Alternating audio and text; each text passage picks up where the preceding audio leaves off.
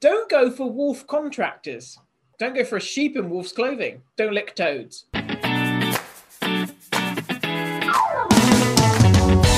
Uncaged Wisdom, Cheetah Digital's podcast for modern marketing. Hello again, and welcome back to another episode of Uncaged Wisdom, the podcast for modern marketers. I'm your host, Julian Bracey Davis. And I'm your hostess, Kayla Sigmeier. I hope you're all feeling hungry as we have a huge amount of information to digest on today's culinary-themed episode. Whether you spent more time in the front or back of the house, it has never been more important for QSR brands to invest in their digital marketing technologies. With today's guest, we're striving for mise à place, how QSR marketers can get everything in its place digitally. You see, restaurant terms, I'm all over it. Our special guest is a former restaurant executive who has previously led marketing digital technology for fast casual restaurants, served as CMO for digital ordering brands used throughout the industry, and also taught both undergraduate and graduate level marketing courses as an adjunct professor. Kayla, we best learn some things today. He's Cheetah Digital's Industry Solutions Director, focused in particular on leading our growth in the restaurant industry. It's Kevin Sanders. Welcome, Kevin. Glad to be here. Our icebreaker question today: what is the worst or weirdest thing that you've ever eaten? Wow. Worst thing that I've ever eaten. I have had alligator before. Yeah. So that was an interesting experience. What's your favorite food as well? I'd have to say I'm kind of partial to Mexican food. I'm a big fan of the old Tex-Mex in particular, but it's hard to pass up a good smothered burrito. We've titled this "Building Your Restaurant's Digital House," and as I mentioned, that we'll be looking at how marketers in that world can approach using marketing software, digital marketing software, to their advantage, and really up-leveling either what they're doing today or thinking about how they should be approaching that in the future. But to start off, love to know a bit more about yourself, because you have tremendous background on multiple fronts in this space. Yeah, I think my restaurant journey really kind of began really on the agency side. I was working for a marketing agency at the time, and one of our clients was a relatively large restaurant chain. And so I spent a number of years kind of working on that restaurant chain, really helping them with strategy and branding, and really got to kind of understand the way that the restaurant industry worked. I then had the opportunity to go and join a restaurant chain, a fast casual brand, as their head of marketing. And so I kind of climbed inside the machine and spent a number of years, working with franchisees and the operations team and the digital team and everything else, really leading a lot of the national and local marketing programs as well as the marketing technology for that brand. And when I finally left there, one of our key vendors at the time was a company called Splicket, and they were our digital ordering vendor. So they had built our app and our digital ordering capabilities. And they invited me in to be their CMO. And so I joined that group as a CMO, working really on the services end and the technology side of the restaurant house. And we acquired another company called Onesis, and was the CMO for those folks as well. And so, I've kind of had all the different sides of it in terms of being both a restaurant executive, but also working deeply with the various components of restaurant technology. I wanted to kind of talk about where we're at in terms of the restaurant landscape. So 2020 changed the game completely, and I'm guessing that it's not going to go away now that we're all kind of trained to expect things delivered out to our car, getting things off premise really easily. It'd be really interesting to kind of hear from you what the consequences of 2020 really were, and what does that mean for this year? Yeah, absolutely. Well, obviously COVID had a profound effect on the restaurant industry. And interestingly, it was really a story of the haves and the have-nots though. You had some chains actually that did really well, right? If you were a pizza concept or a wings concept, for example, or if you had a strong digital engagement program already in place and were easy to sort of shift your business into more of an off-premise way of doing business, then you might have done pretty well last year. In fact, there were a number of chains that had record years, surprisingly. But if you were a casual dining chain or a fine dining concept, or if you were, unfortunately sort of behind the curve when it came to digital technology and weren't as prepared for it, then not so much. And unfortunately, those segments of the market really suffered, and it's really unfortunate.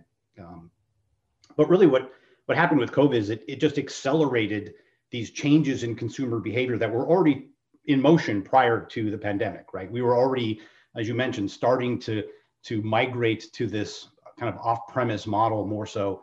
And COVID just forced the restaurant industry to accelerate those changes, much more rapidly. And to their credit, many of them pulled off remarkable transformations of their business in a matter of weeks, to transfer from a all on-premise to a largely off-premise business. And it was, it's a testament to the folks in that industry that they were able to pull off some of that. So, Kevin, I guess the best way is to sort of hand it over to yourself to sort of set up the steps of what we're going to talk about today. We'll go into the different steps, starting off with the foundations when it comes to building a house. But before we even dive there, I just wondered if there was a way that you wanted to sort of set up what we're about to go through. When I look at restaurants in general, I mean, they use a lot of different types of technology. And I think it's easy for marketers to think of these as individual tools.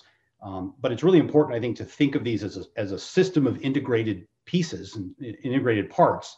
And therefore, I kind of think of the metaphor of a house as a simple framework for thinking about how to sort of go about assembling this marketing tech stack in a way that allows these technologies to sort of build on each other to get to the point where you can really truly deliver the types of customer experiences that restaurant consumers are expecting today. We gotta start off with these foundations and what for QSRs in particular, what are those? How do you build up from this? What should people be looking for? Yeah, well, I think the foundation of that house is, as you mentioned, is the critical piece of this, right? You need to provide that platform upon which you can build this kind of digital tech stack, and the foundation of that is this idea of unified data, this ability for restaurants to consolidate both their customer data, and that is what they know about their customers, with all these transaction streams that are out there. And your ability to sort of integrate all of the data that you have from all the various streams that you're collecting in, and create that sort of unified system of record that provides that sort of single view of the customer that we all desire. Because again, that really truly becomes that foundation upon which you can sort of build the rest of this house. And so you need to be able to have a system that is flexible enough to capture all the different streams of customer data that you're getting, and then consolidate it in a way that you can act on it, that it becomes actionable. And so the foundation of our house is this idea of capturing all that data and unifying it into a single platform that you can then use. What do you think is making that such a hurdle for marketers? Because we know that it is, right? We hear it from our clients every day. The prospects that we talk to, what do you think is really kind of standing in the way of being able to create that true foundation of unified data? Well, I think the biggest piece of that is, we talked about a little bit already, is that idea of having so many different streams of data, and so many different signal points of data across all the touch points that you have with your customers. I mean, when I was, leading the marketing team at a restaurant chain, I mean, I had a different email vendor, I had a different SMS vendor, I had a different mobile app vendor, I had a different payment vendor, different gift card vendor, different, ordering vendor. I mean, I had all of these different vendors, and none of them were built on the same platform, right? They couldn't integrate with each other. They couldn't talk to each other. They couldn't share information. And I became the source of sort of consolidation and unification of all that data. And, as a result, you just have this tremendously fragmented and siloed, data streams that aren't really actionable. And so I think that's clearly the number one hurdle. And as I mentioned already, restaurants have a lot of different types of technologies because there's lots of different ways to engage with consumers. Got our single source of truth. That's what we should be striving for, where we can recognize customer behaviors and obviously action all of that information. That's what we need running through everything. That's our foundations. So our first wall. Yeah. So I think you've got your foundation for your house. And I think the first wall, again, if you think of this visually, one of the walls is this idea of next gen loyalty. And Loyalty programs, I think, are so critical for restaurants because they become the entry point into the digital ecosystem, right? If you think about how most folks are joining a restaurant loyalty program, it's by downloading the app and signing up within the app. And by doing so, then you're opening up not only the digital ordering capability through that app, but you're also opening up the direct communication channels as well. And so I think a loyalty program done properly really becomes sort of the gateway to that digital relationship with the customer. And I think they're really important to have, but it's not good enough just to have a loyalty program. I think what you really need to have is what I kind of call the next gen loyalty, or kind of 2.0 loyalty. And that is a program that is beyond just kind of the earn and burn, transaction driven types of programs that we've had in the past. But everyone's talking today about personalization. And I think a lot of restaurant brands are stuck with a kind of a first gen loyalty program that doesn't offer the flexibility that they need to create those one-to-one personalized experiences. And so I think if we want to get to the point where we're personalizing offers, we're going to need a more sophisticated loyalty platform that is both robust enough and flexible enough to be able to deliver offers, really down to a personalized level, to a one-on-one customer level. And unfortunately, a lot of the loyalty programs of the past simply are not able to do that anymore. What makes my head hurt often is thinking about the variables when it comes to franchises, even small franchises. When you've got multiple locations for a franchise, a big franchise in different parts of the city, different parts of the country, all of them will have a degree of unique offers or a way of talking. How do brands approach that, Kevin, with this perhaps next-gen loyalty in mind? Is it about the right offer at the right time for the right person in the right place? How would you even approach that distributed piece? It is very important because, again, I think if you talk to any of the franchisees out there, and, again, I've spent a lot of time with a lot of franchisees, and they will tell you all about how unique their particular neighborhood is, or their marketplace, or the market that they're in, or the the area that they operate in has some unique things about it, and all the way down to the point where you've got really sort of neighborhood and community involvement that you need to be able to support as a franchisor. And so giving people the flexibility to be able to take what you create for them and yet sort of customize it down to the level, to an individual store level, where they can deploy it in a way that is most effective for their particular circumstances, I think is critical to allowing these franchisees to be as effective as they can in building their own businesses. One thing that you talked about earlier with the next gen loyalty around kind of expanding beyond just earn and burn offers. We've heard a lot about value exchange. A lot of the time we talk about value exchange in terms of, capturing data in a consented way. But how are you seeing some loyalty programs that you're working with currently or have in the past starting to offer those more personalized experiences or driving more value that beyond those offers? Do you have examples that you can share?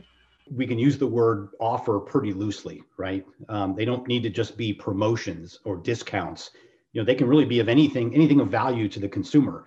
And so that might be things like, unique content or relevant brand messages or entertainment or, education, things that solve people's problems, sharing helpful tips or simple, thank yous. I mean, there's lots of things that you can get into. And if you've got a program that is flexible enough and robust enough, then you can pick the specific kinds of offers that you think will most resonate with the consumer based on what you know about them. And so I think that, getting beyond or transcending beyond kind of points and discounts, it really is the next best step in loyalty programs, is to get to the point where you can deliver that value exchange, really on the customer's terms, what they think is valuable, not necessarily what you think is valuable. And it's not always just discounts on your product. Going back to building a house, I'm loving this. Some of the digital houses in the past in the QSR and restaurant have actually started with, in many ways, probably building the loyalty element. Maybe the loyalty program is the entire house. How do you approach revamping or even replacing what we're trying to build up together here today is a package of integrated solutions that really do allow people to action upon the foundational data layer that we've already talked about. But what if you've already got quite a sturdy piece that is an old loyalty program that's preventing building regulations? Yeah. I think there is a, if you really think about it, restaurants were doing loyalty programs, long before most other categories were, all the way back to the sort of, punch cards, right? And so restaurants have been evolving their loyalty programs from very, very early on. But a lot of them, I think, have just been that, again, what I'll call first gen loyalty, which is simply how do we deliver points to our customers and give them discounts and rewards off of our product. And that's a very simplistic approach. That's one piece of it, right? I think the other piece of it is, how do you begin to segment those audiences in ways that make sense so that you can deliver relevant offers to relevant segments? And I think there are some very sophisticated segmentation programs and order management platforms that can literally layer over the top of existing loyalty programs that can really add another level of sophistication to an existing loyalty program. So you may have a first-gen loyalty program today, but there are offer management capabilities, and Cheetah's got one that can literally layer over the top of your existing program to really take it to the next level and get it much closer to that next-gen capability that is so critical. On our other wall, it doesn't matter if you went for left side wall or right side wall, it's fine. We can, whatever your preference is. But you mentioned there actually the importance of delivering the right offer, the broad kind of offer.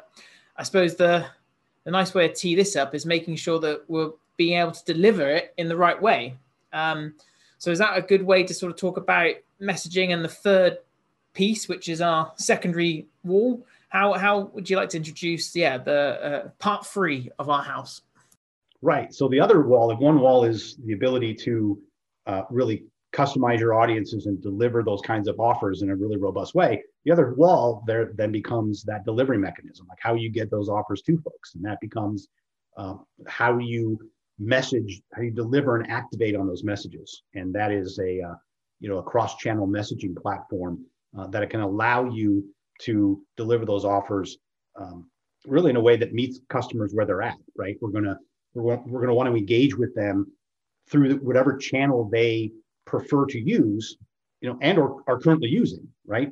So if someone's reaching out to us through one channel, we want to be able to communicate with them through that same channel, or respect their wishes to be communicated with through one channel or the other. And so, I think it's important to think about, are you able to do that, right? Are you able to deliver these messages in the ways that your customers or your guests would like to receive them? And the second piece of that is, can you deliver those messages in a cross-channel way so that you are delivering those messages kind of seamlessly and cohesively really across all those customer touch points?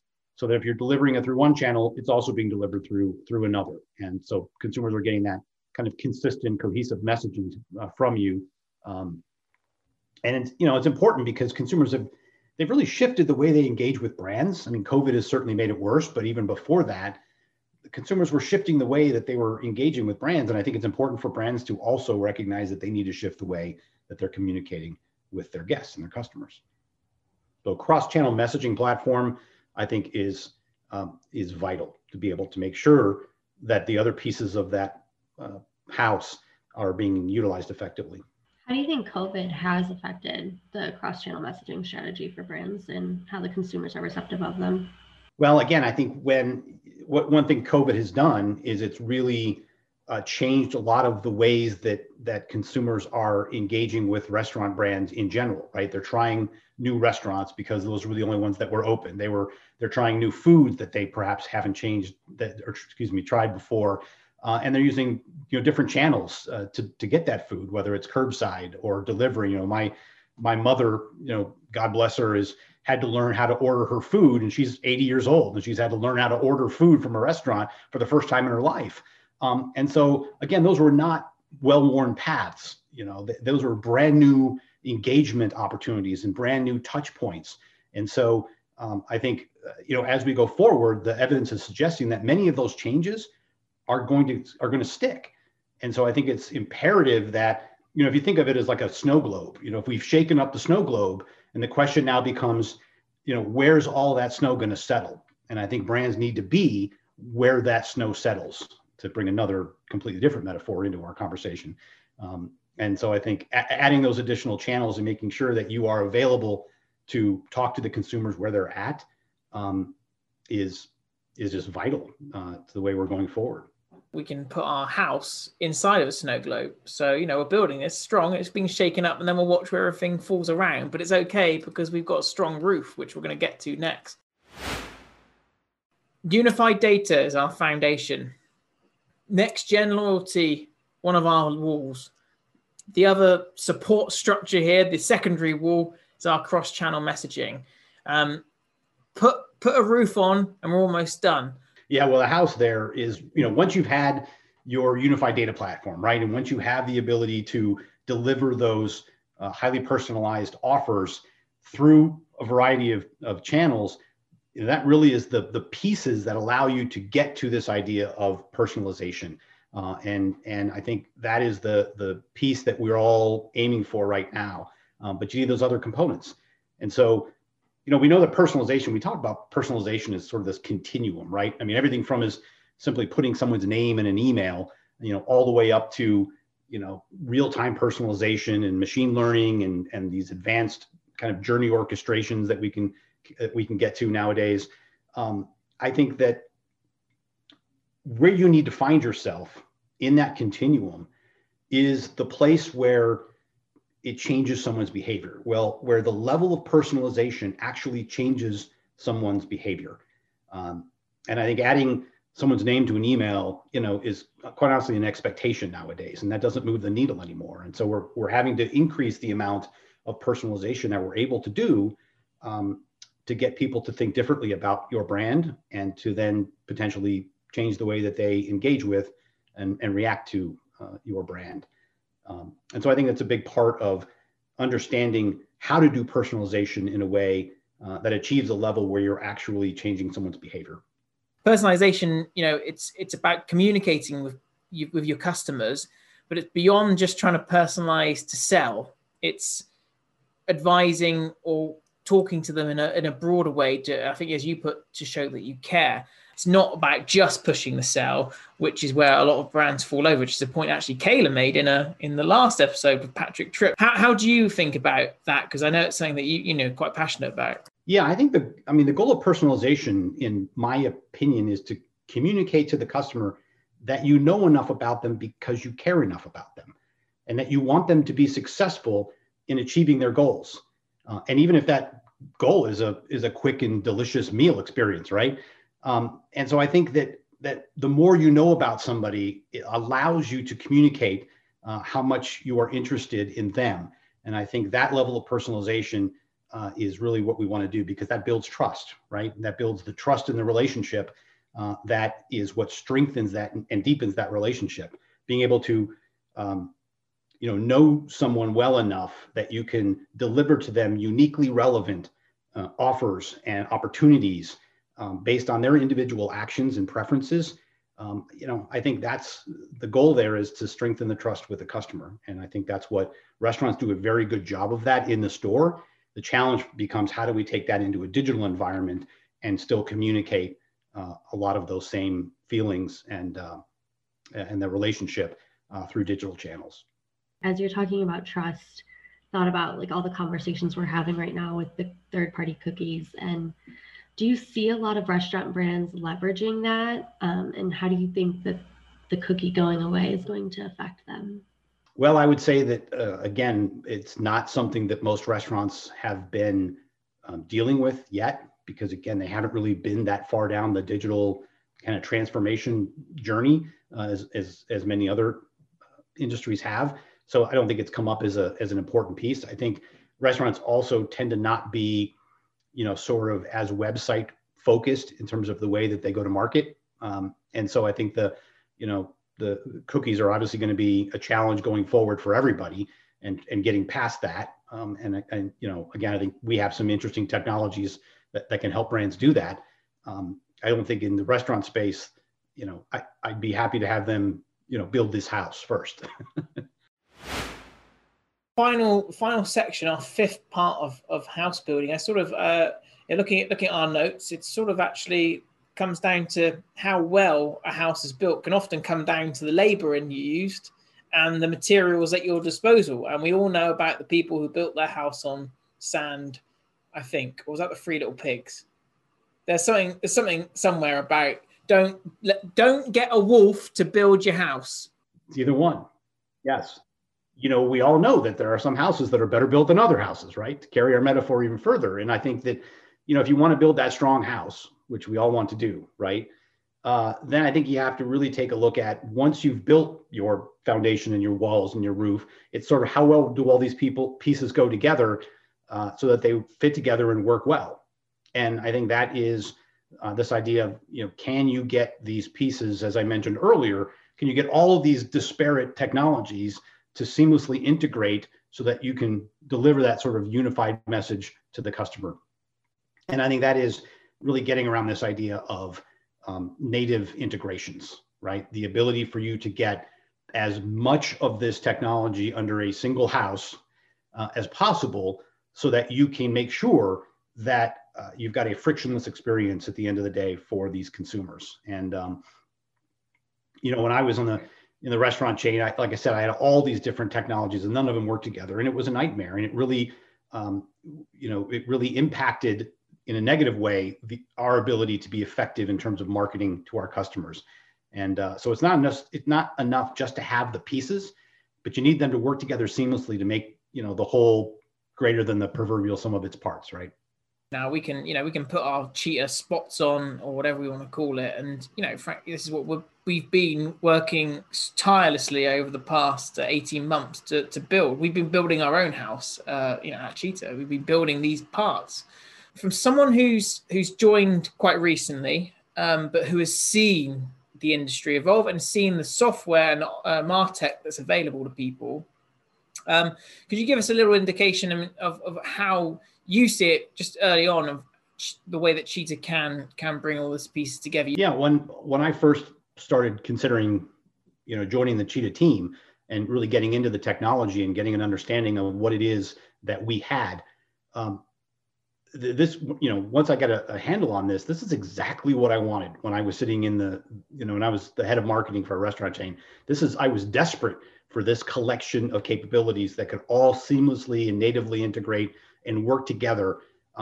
It wasn't possible, you know, back when I was sitting in that seat, but it is possible now. And that is what's made me so excited about this Cheetah customer engagement suite. Like I mean, honestly, this is the reason why I'm, you know, in this company right now, is because I saw this technology and said, this is exactly what the market needs. This is exactly what I wanted and was desperate for. And I'm so glad that somebody has pulled it all together in a way that is built around marketers, with marketers in mind, that they can deploy this thing in a very easy and seamless way to engage customers in the way that they want to be engaged. And I mean, ultimately, that's the reason why I joined the company, was because I saw this technology for what it was and knew how important it was to the restaurant industry in particular. One question I had in this area is around organizations where they are quite siloed. What is a process or a recommendation you have for them in terms of trying to work cross-functionally or help consolidate the tech? Well, you know, one of them naturally is to work with partners that have as much of it under a single roof as possible, right? You want to have, the goal is to have as few vendors as possible in the restaurant space. And so, you know, the ability to work with a provider that has a best of breed solution across multiple technologies is, I think, you know, again, one of the most important things that you could do out there. Is why work with 12 vendors when you can work with 3 or 4, you know, or 1? That's the key. And so there was a time when all this technology was being run by individual specialized companies, but we don't live in that world now. We live in a world where someone like Cheetah can get together, build this natively integrated platform from the ground up for all these pieces to work together, again, seamlessly and cohesively and create this sort of unified customer experience out there. And so a big part of that is simply saying, instead of working with a whole bunch of different folks, how do we consolidate our vendor stack while we're building our technology stack? Well, I think we've built a strong house together, but what we're trying to do here is it's communicating with people so they understand what we do and how we can help them, and so they get it. And the concept and the framework that you've come up with here really does sort of land, especially with the QSR and restaurant space. I can also see other people from other industries listening to this and go, it works for me in I don't know, CPG. I can immediately see it coming across, and maybe, you know, swap next gen loyalty for data acquisition, perhaps in that case, because the funneling of getting more unified data into your foundations is perhaps more key. Technology has a tendency to be complicated, and it's certainly, there's so many options out there and so many different types of technologies that people are thinking about that it can very easily get overwhelming and pretty confusing. And I think a simple framework like this, in my mind, you know, I'm a pretty simple guy. And so I'm looking for simple ways to understand how I can pursue my digital transformation without it overwhelming me and me losing track. And then, as you mentioned earlier, you'll end up with a wall and a roof, but no other wall, and it's on a bad foundation, right? So you know, my goal with this was to sort of think about this in a very sort of systematic way about pursuing the types of technology you need so that they can all build upon each other and work. If you're a QSR restaurant marketing person in that world, and you're looking at this, or you've just listened to you talk today, would you recommend that they look at those sort of the pillars or the starting points and go through them in order? Yeah, and that's the whole idea of this sort of metaphor, was this idea of how do you pursue this digital transformation in a way that is, you know, systematic and organized and linear in fashion, so that you could sort of build one technology on top of the other, and then leverage that technology to make the next one better, and that's kind of the way that I put this together. And so, you know, there's no point in having a next-gen loyalty program if you can't get to your data. There's no point in having cross-channel messaging if you can't put the offers together and content together to deliver to the consumer in the way that they need it. And all of that leads to this idea of getting to that one-on-one, you know, customer experience. And so again, it's all supposed to be, you know, you're supposed to be thinking about this in this kind of organized fashion. That was the hope anyway. Looking at some of the blockers to digital transformation, or really just how QSR and restaurant brands have approached digital, what have been some of the blockers or some of the reasons why it has been slower? Yeah, I think the restaurant industry has traditionally been a little slower to adopt technology. And a lot of that has to do with just the structure of the industry. Most of the large restaurant chains are franchised systems, right? So you've got owner operators out in the various marketplaces that are buying franchise units and then sort of standing them up and operating them, and so you have this very decentralized structure, and as a result, it's been hard for restaurants to kind of get unified platforms system wide that can execute a lot of this digital technology through. You've got systems that have, you know, multiple point of sale systems, for example, and you know, multiple mobile apps potentially, and you know, a lot of technology that is actually being driven at the franchisee level, and that creates this kind of fragmented tech stack, and as a result, you know, it's more challenging to try to get that to migrate. You also have the biggest technology piece, arguably, within a restaurant, has been the point of sale system, and that industry has transformed itself into these much more nimble and less expensive, you know, cloud POS platforms. But a lot of the older restaurants are stuck with these large, you know, tech stacks that are legacy systems they're simply outdated. And it costs a lot of money to upgrade those, right? So you end up with a very fragmented system that doesn't allow the corporate brand or the franchisor to execute down to the individual store level as effectively as they'd like to. And so you're seeing that being, you know, corrected very quickly. Lots of consolidation of POS systems and digital ordering systems and everything else, and they've had to, right? So they've gotten much better at kind of consolidating that, but it's a big part of it. And I think the other challenge with that is when you think about all the different ways that you can order from a restaurant, there's you can order obviously in the restaurant itself, right? You can order through their mobile app. You can order on their website. You can order by phone. You can order obviously in a kiosk potentially that's somewhere in the facility as well. And so there's all these different ways that you can order food. And as a result, those are all different transaction streams that then all have to be consolidated together. And that is a challenge as well. That is not seen in many other industries. One interesting thing that I've kind of heard about recently is this concept coming out of 2020 is ghost kitchens. So how can you make as much food as possible with as little people as possible? Where do you see that happening in the next few years? Yeah, so there's two different kind of concepts around that idea. One is a ghost kitchen, and what a ghost kitchen is nothing more than the ability to produce the food in an off-premise location, not in the actual within the four walls of the restaurant. Have a separate location available for delivery-only orders, and what that does is it frees up your kitchen to essentially handle the on-premise business, while still being able to satisfy the needs of the off-premise orders that are coming in. So you'll see many restaurants right now sort of having these kind of satellite locations that do nothing but handle third-party delivery orders or their own in-house orders for delivery. So I think that is an interesting new part of the industry.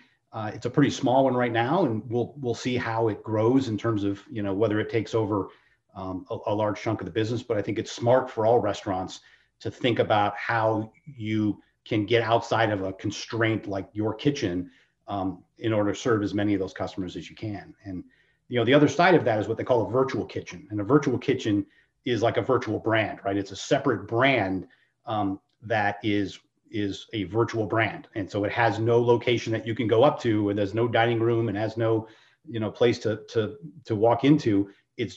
It exists entirely at a virtual level.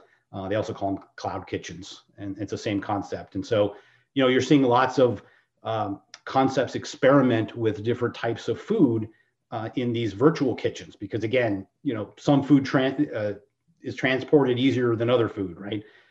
And so things like pizza and wings, they travel really well, and the food doesn't suffer when it has to be transported over distances and over time, whereas other concepts, their core menu items really suffer when you try to have them delivered. And so that really gives, again, restaurants another stream of revenue to explore ways of satisfying the needs of those customers. How do you see marketing kind of rolling into that? So you have this brand and they develop, let's say, taking the virtual kitchens into this, they are developing a whole sister brand, right, that has no location. What are some of the ways that you see kind of marketing strategies being redeveloped in order to accommodate these new kitchens that are popping up? Yeah, well, the biggest challenge obviously is if you're creating a virtual kitchen, you're creating a virtual brand, and that brand has to be developed like any other brand would be. And so I think the biggest challenge for restaurants who are looking at a virtual kitchen idea is, can they effectively build a brand that consumers will know, like, and trust, such that they'll want to do business with. And we all know, having spent as much time in the marketing industry as we have, it's not easy to get there, right? And so I think there's a particular challenge when you have restaurant concepts that are already well known and already have strong brands that then want to go off and create a entirely new brand that nobody knows about and really can't directly experience, right?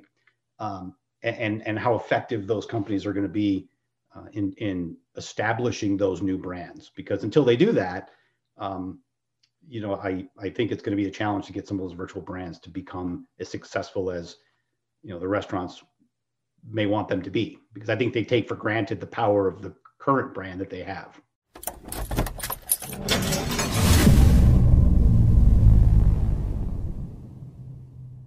So Kevin, we like to close out with a little piece of uncaged wisdom from our guests, and this can be anything. It does not have to pertain to the topic we talked about today, just any type of wisdom you'd like to impart on our listeners. What I found over my career in marketing is that it is very easy for marketers in particular to get overly focused on campaigns and on executions of campaigns and lose sight of the initial intent on why we're doing this in the first place. In other words, we get sort of very focused on activity and not on the strategy of what we're trying to achieve. And so I think that, you know, if I could give any advice to the marketers out there, it would be that, you know, if you don't know where you're going, any road will take you there. And so the key is to be able to understand what it is that we want to accomplish, and then make sure that we're sort of staying on the most direct path toward that destination. Kevin, thank you very much, though. It's been a fantastic chat today. I hope you enjoyed it. I did. I enjoyed it very much. Thank you guys for inviting me.